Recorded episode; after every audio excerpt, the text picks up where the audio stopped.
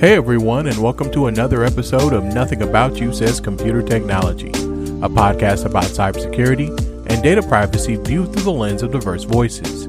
Today we'll be talking about cybersecurity in the news, and we also have some Protect Your Neck news. Next, we'll discuss a report issued by industry groups, the government, nonprofits, and academics about how to stop ransomware. And finally, we'll be handing out a cybersecurity award. I'm your host, Anthony, a cybersecurity, data privacy, and regulatory attorney based in Oklahoma City. While I am a lawyer, I am not your lawyer, and this podcast should not be considered legal advice. Instead, think of this as a conversation between two friends.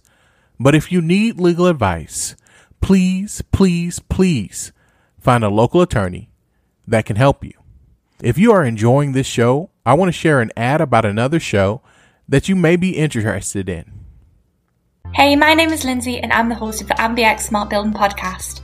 If you're interested in smart technology, buildings and cities, then this is the podcast for you. We explore various topics including occupant health and well-being, net zero carbon, data analytics, building systems, sensors and much more. Each week, we interview industry experts and key stakeholders, gathering opinions and discussing the pros and cons of digitised, fully connected buildings and cities. Just search AMBX Smart Building Podcast. So let's turn our attention to some news stories. Our first story comes from the New York Times. The Washington, D.C. Police Department was a victim of a ransomware attack. Last week, hacked data from the police department started leaking on the internet. The ransomware group that is claiming responsibility is also the group that hacked the Houston Rockets last month. The ransomware group is claiming that they have downloaded 250 gigabytes of data and are threatening to leak the records if their ransom is not paid. The DC Police Department is not the only police department that has been a victim of a ransomware attack in recent weeks. Part of the reason that police stations and police departments have been victims of ransomware attacks is that these stations and departments use older computer systems and older software. Basecamp, a project management software company, lost about a third of its employees, who resigned after the company announced a new policy that banned conversation about politics at work. Following the announcement, some employees complained about the change in policy, and the company offered severances to employees. When companies create these types of policies, employees, especially diverse employees, are put in a difficult position. Is discussing a police shooting a political issue? Well, maybe. Or it could be a good coworker or manager checking in on black and brown employees who may be having a difficult time with all of the stories of unarmed black people being killed is discussing a bill about stopping anti Asian hate politics? Or is it sharing relief that Asian employees and coworkers can start to feel safer? NBC is reporting that the U.S. Senate has passed a $35 billion water infrastructure bill. The bill would devote billions of dollars to upgrading drinking water and wastewater infrastructure across the country. The bill also includes $25 million in annual grants that could be used to address cybersecurity issues at water treatment facilities. We also have some Protect Your Neck news. During this segment, we'll be talking about current scams you should be aware of and other vulnerabilities that you need to address. Think of this as Patch Tuesday and a cybersecurity incident report rolled all into one. According to Security Week, Apple's newest iOS update, 14.5, patches 50 security vulnerabilities. One of the vulnerabilities could lead to arbitrary code execution and could have already been used as an exploit. So if you have an iPhone or iPad, you should update it with the newest version of iOS. So please, please, please stay safe out there. Or as the Wu Tang Clan tells us, watch your step, kid and protect your neck.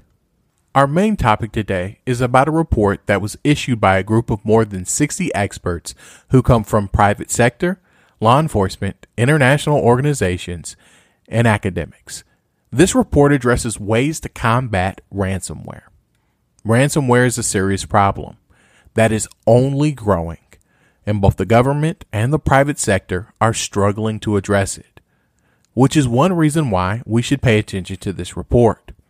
Another reason is the approach that it recommends for addressing ransomware. The report includes 48 recommendations, and I just want to highlight a few of those recommendations.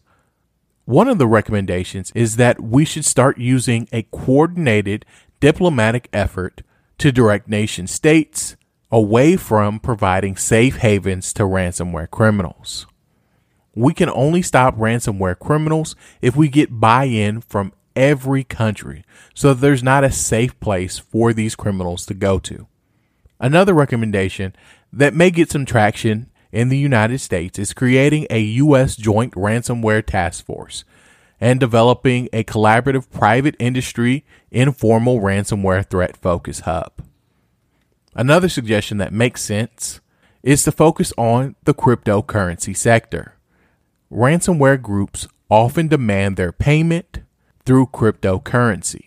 The report suggests that governments should require crypto exchanges, crypto kiosks, and crypto trading desks to comply with know your customer laws and anti money laundering rules already in place.